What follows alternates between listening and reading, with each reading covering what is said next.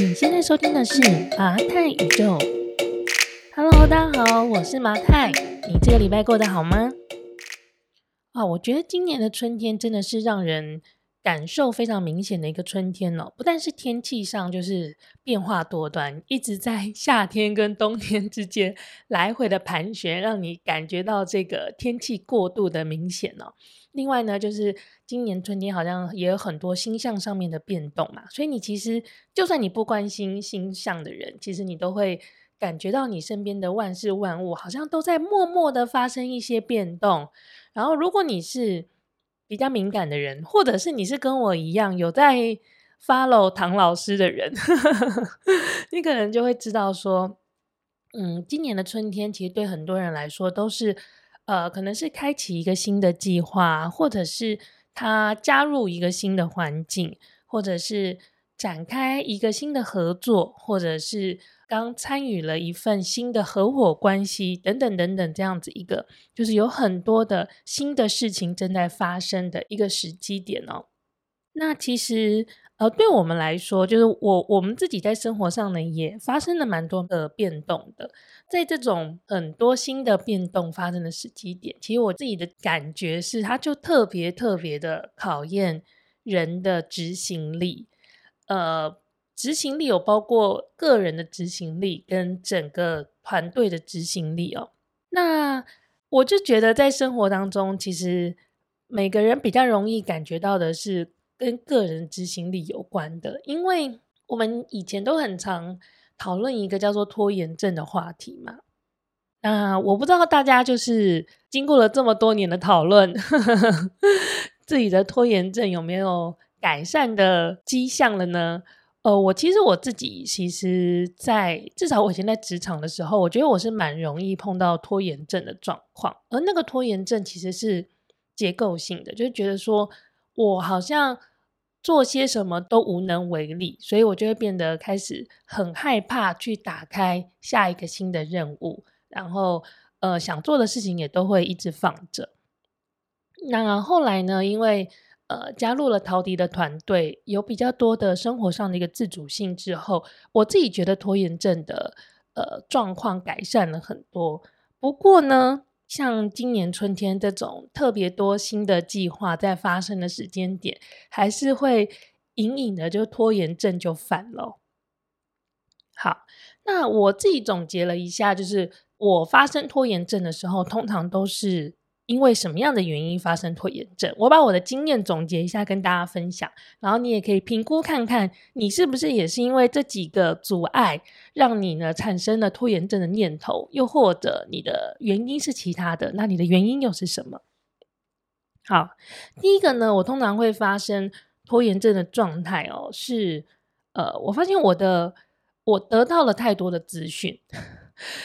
这个真的是，我觉得这真的是现代人近可能近十五年才会出现的这个烦恼哦。以前我们都会担心说，我是不是讯息不够啊？然后我没有足够的讯息来做判断。可是现在，其实我们烦恼的是，我 overload 我的脑袋了，我流进来的资讯太多，而我必须要花大量的力气去分辨哪一些资讯是。真的，哪一些资讯是假的？哪一些资讯是有用的？哪一些资讯是可以放开的？哪一些资讯呢？它虽然是正确的，可是它可能是一个，它这边所预测的现象呢，是会发生在三年或是五年之后。你现在没有必要担心。而哪一些资讯，它所预示的未来是你很快就会看见，然后你要马上的对这样子的危机做出呃更快速的反应的。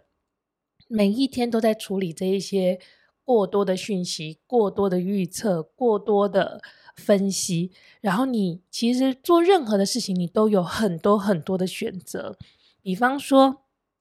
当我开始决定要跳芭蕾的时候，我可能面对的是：那我今天是要勇敢的走进一个芭蕾舞教室，还是我可以在 YouTube 上面去找一些免费的资源，还是呢，他现在有很多的线上的课程，还是我去呃买这些线上的课程？好，那我选择了一个方向之后，如果我要去实体教室，我要去哪一间 YouTube 影片？哇，有超级多的 YouTuber，那我到底要 follow 谁？如果是要买线上的课程，那么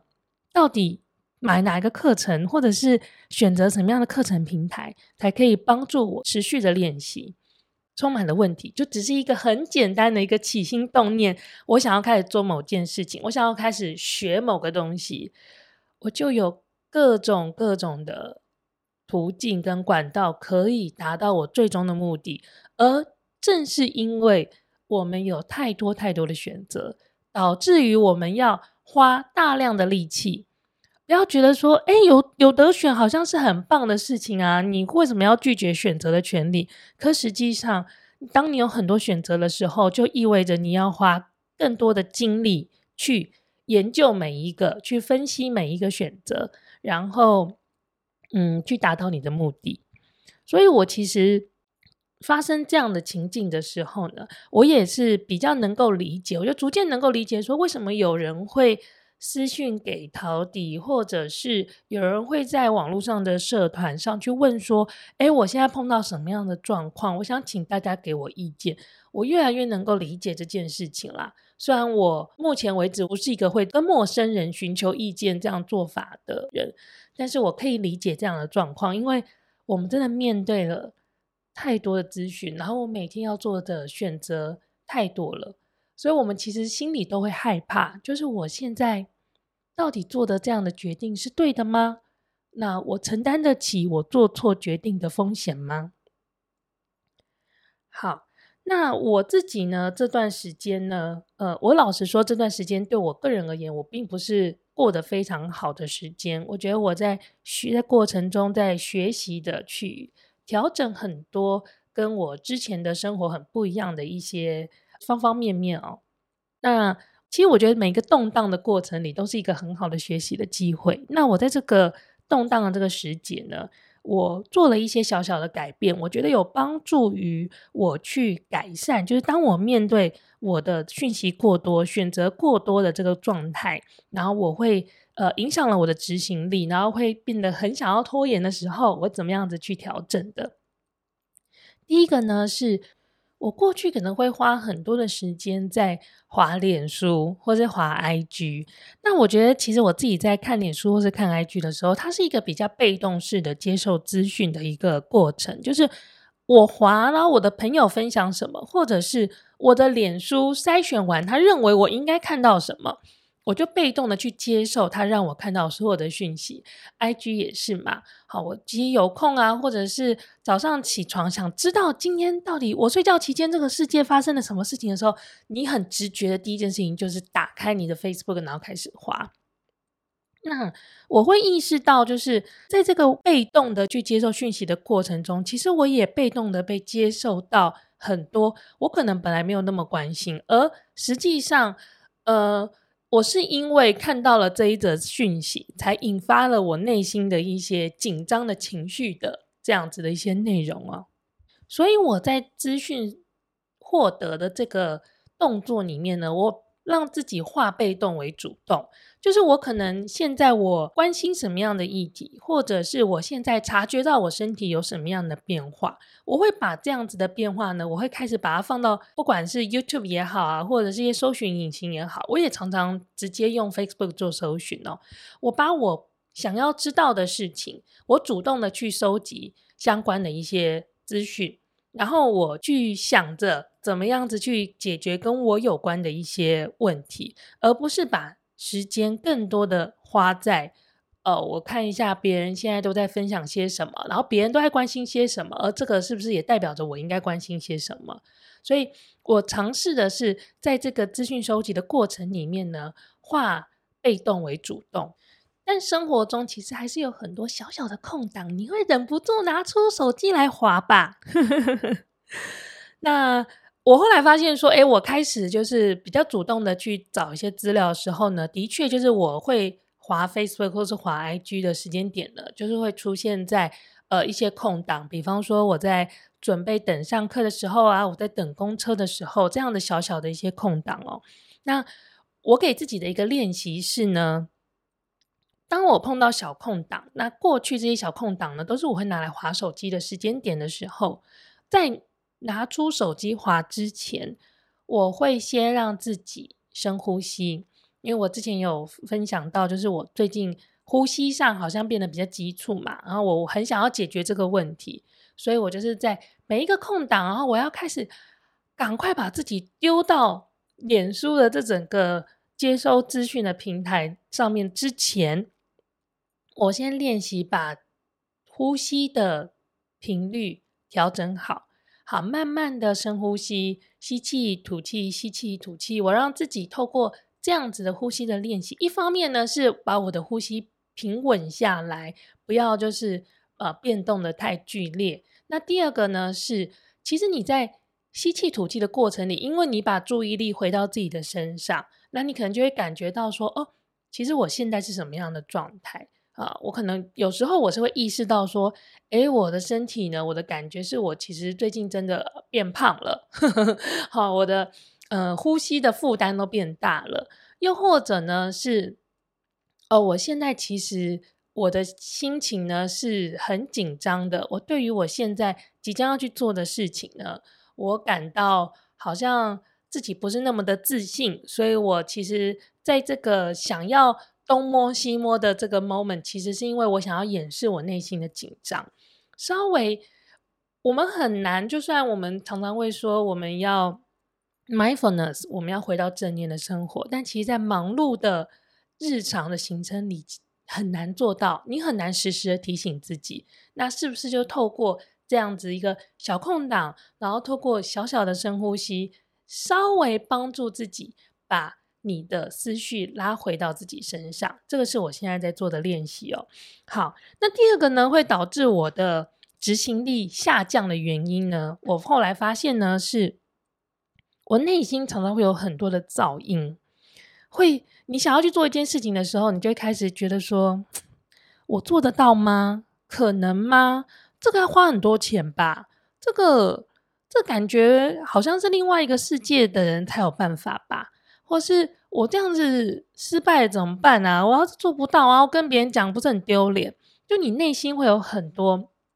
自我怀疑的一些声音。这个呢，我之前有说过，我是一个是蛮容易自责的一个人嘛，所以其实我觉得对抗内心的噪音这件事情，真的是我长时间以来的一个功课哦。好，那我最近呢，因为工作上变动比较多，然后面对的很多小小小小小小的挑战，呵呵，或是小小小小小小的挫折，他们都不足挂齿，可是的确会造成你的情绪上上下下的。那我每次在面对内心的噪音比较吵杂的时候，我就会帮自己加油，听起来是不是很傻？我就会跟自己说：“嘿，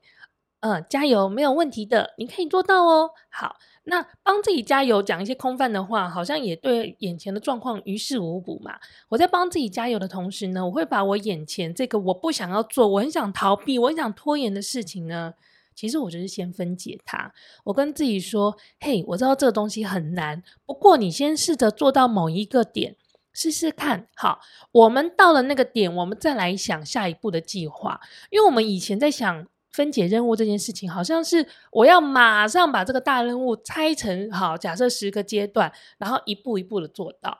当然，因为本质上我是一个好像比较自律的人，在我能量很足够的时候，我可以强迫自己做到这些事情，做到这十个步骤。但是在我能量比较低落的时候呢，我就会跟自己说，没关系，慢慢来。我们现在。我不管它最后被分解成几个几块，好，分解成几个步骤。我的步骤一是什么？我先做到这个步骤一，我们再来看接下来要做什么。这个呢，是我在面对自己的内心噪音很多的状态的时候呢，我会给自己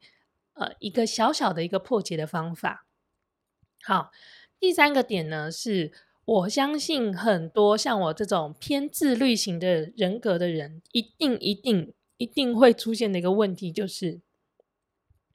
我们通常呢，呃，执行力受到了阻碍，然后产生了很想要拖延的心理的原因，其实是我们内心的完美主义在作祟。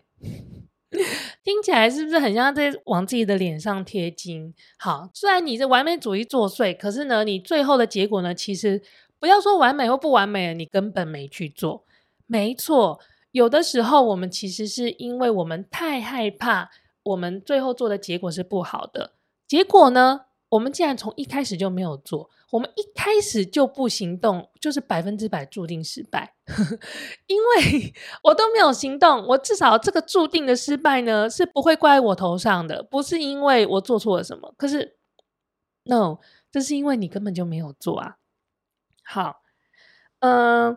面对这样的状况呢，其实我觉得就是。它其实跟内心的噪音太多，我觉得是很类似的情景哦。我目前在呃碰到这样的状况的时候呢，我其实还是透过分解目标，然后，但是我虽然失去了对整个大的目标的一个 big picture，但是我就是摸着石头过河，我就是有一步算一步，然后我再慢慢的去审时度势的去看我要做怎么样去执行我的下一步哦。好，那我在这边说到，因为我其实觉得自律型的人还蛮多的。为什么我这么说？是因为有时候呢，有一些人内心里其实是对自己有非常严格的要求的，而他表现出来呢，会让你觉得他好像什么都没有做，完全就是因为他对自己的要求很严格，所以他害怕他。做的行为呢是失败的，他反而去选择他什么都不做，我觉得这是非常可惜的事情。我先不说工作上或者是呃要一起团体活动这件事情可能会对别人造成的影响，就算在自我实践上，呃，因为害怕失败而不去尝试的话，我们会少了很多去探险或者去呃发现自己更多的。面向的机会哦，我觉得这个其实反正虽然我们现在一生可能我们都要预估个一百年左右，但这一百年其实你还是有很多时间点可以做很多事情啊。那如果只是一直重复着一样的事情，一方面很无聊，二方面其实我觉得很很可惜，因为其实是很好玩的，生活是很好玩的哦。这是我自己个人的一个生命的态度吧。好。那我为什么说很多人其实内心是很自律的呢？是因为自律的人呢，有很多很正面的表象，比方说他可以让自己按着步骤去完成很多事情，然后别人也会觉得说自律是不是就代表着比较容易成功的特质等等等等的。但自律在我眼里来看，它并不是一个百分之百的正面的词汇，因为我觉得很自律的人呢。他之所以呢会一直的按表操课的原因，是因为他内心里深深的相信，所有的事情在我这样执行之下，就会照我所期待的方向去走。而这样子呢，我自己将近四十岁的年纪来看，这样的状态，就是自律的状态下的我自己，我觉得那个隐藏了非常强烈的执念，那是一种我执，我相信我绝对可以改变。这个世界，这个世界的所有的事情的发生，都可以照着我的想法去走。我觉得那是一种非常强烈的我执，而带着这样子的一个执念，其实你没有办法在面对你的生活的变动的时候，足够的柔软，又或者你的生活看起来其实是不够松弛的，你会。感觉这个人很紧，好不好？就是发条上的很紧，他他没有足够的弹性去面对很多的变动，而这样的状态，其实在你面对挫折的时候是更容易受伤的。我现在回头去看那个在职场上可能表现得很好，然后晋升得很快的那个时间点的我自己，那个时候的我是一点错都不能犯。其实我现在回头看，我就觉得。我还蛮心疼那样的状态的，可是如果不走过那样的状态，好像它就是一个交换的过程。我曾经这么狠心的对待自己，所以我可能换了后面的结果。这个结果是好的，是我想要的。但我现在回头看，也会觉得哇，我当时真的是 蛮狠心的哈。但其实生活，你有时候会选择对自己狠一点，好像也不是一件绝对错误的事情啦。不过呢，随着你的生命的经验有更多的去理解的话，像此刻的我可能会觉得，在生活里面去维持更多一点的松弛感，然后去放下更多的执念。因为过了这么多年，我会发现，很多的事情真的不是我能够做决定的，很多的事情是各种的因缘巧合。即使是我的成功，可能也不完全是因为我，是因为有各种的机缘巧合，有各种的别人的帮助，而各种的刚好出现在正确的时间点的正确的一件事情，才会导致于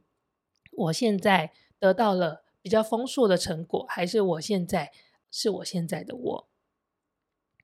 而这种松弛感，我真心的觉得是需要靠比较长的时间去慢慢的去培养出来的。所以，我现在其实，在面对我自己执行力上面，呃，有问题的时候呢，呃，当然就是我一方面呢。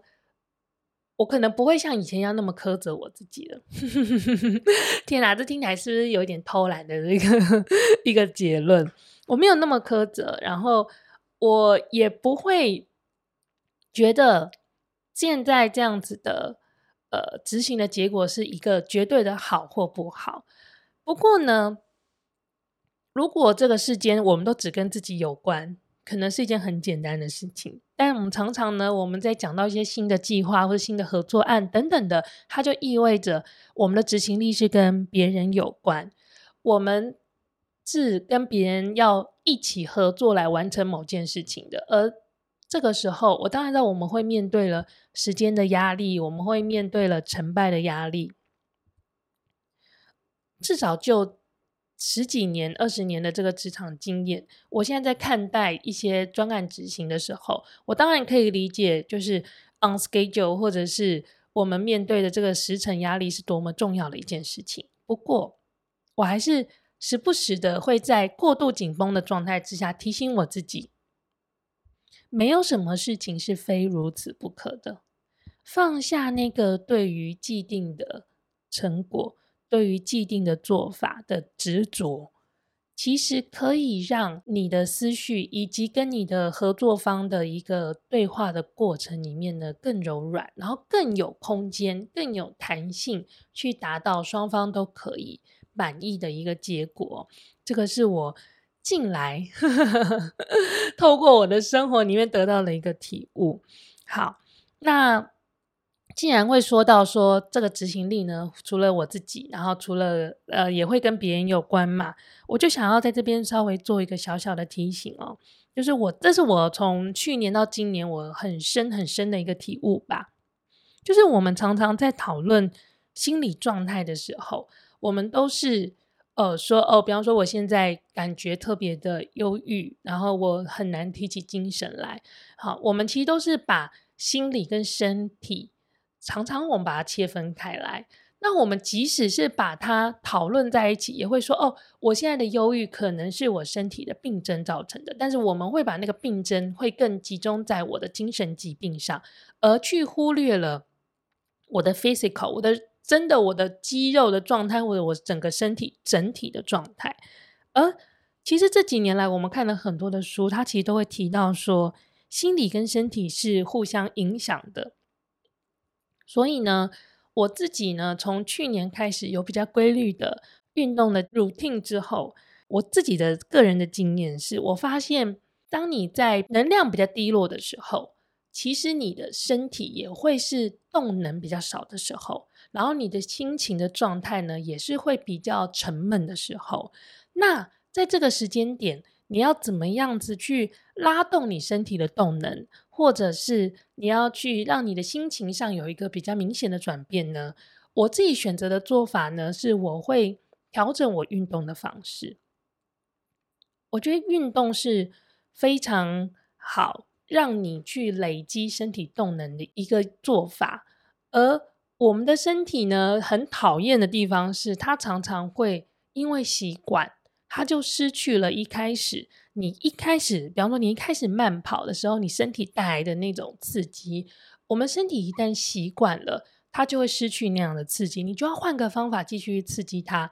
很讨厌，没有错。可是这换个角度想，你就可以有很多的机会去探索一些新的运动、新的做法，然后让你有新的刺激，让你觉得呃生活里面多点变化，然后更有趣的事情嘛。所以呢。嗯、呃，我觉得在这一路上以来，就是我不断的每一段时间，我就要换个运动，换个做法，然后调整我的心情，然后让我的整体的呃个人的状态维持在比较平稳的一个状态。那我不知道你现在是已经开始运动的一个人，还是呢你还在犹豫要不要开始运动，或者是呢你曾经有过一段运动的习惯，可是呢，呃，可能中间的一些过程，让你已经失去了你运动的时候得到的那种满足感跟快乐，所以你放弃了，这都是很正常的。但无论如何，我都还是很鼓励大家维持一个运动的习惯。然后，呃，当你今天觉得说啊，我觉得这个运动带给我的快乐已经不如以往了，你就尝试换一种运动，换另外一种做法，然后。只要你的身体持续的在动，你的动能呢就可以维持在一个一定的水准里面。我觉得这跟维持你心理的强韧度，我自己这一年来的实验结果，我觉得是有蛮大的相关性的。那维持足够的动能，维持稳定的心情，才有办法让你面对你所有的，不管是你个人的能量，还是这个世界的能量，高高低低，你都还能够把自己拖住。然后面对你的梦想，面对你的目标的时候，有一个维持在一定水平的良好的一个执行力。这个世界真的很有趣。我知道有时候我们难免会觉得失望，对自己失望，或者是对他人失望，或是对这整个大环境失望。可是这个世界很有趣，我们其实只要转个念，换个做法，你就会看到一个全新的角度，眼前永远都是有光的。这样子的一个奇幻的旅程，就是宇宙给我们的一个最好的礼物吧。那希望你呢，这个春天呢，虽然上上下下，然后有时候下雨，有时候出太阳，阴晴不定，你还是可以平稳快乐的，然后很有收获的度过每一天。那我们的节目就到这边喽，我们下礼拜见，拜拜。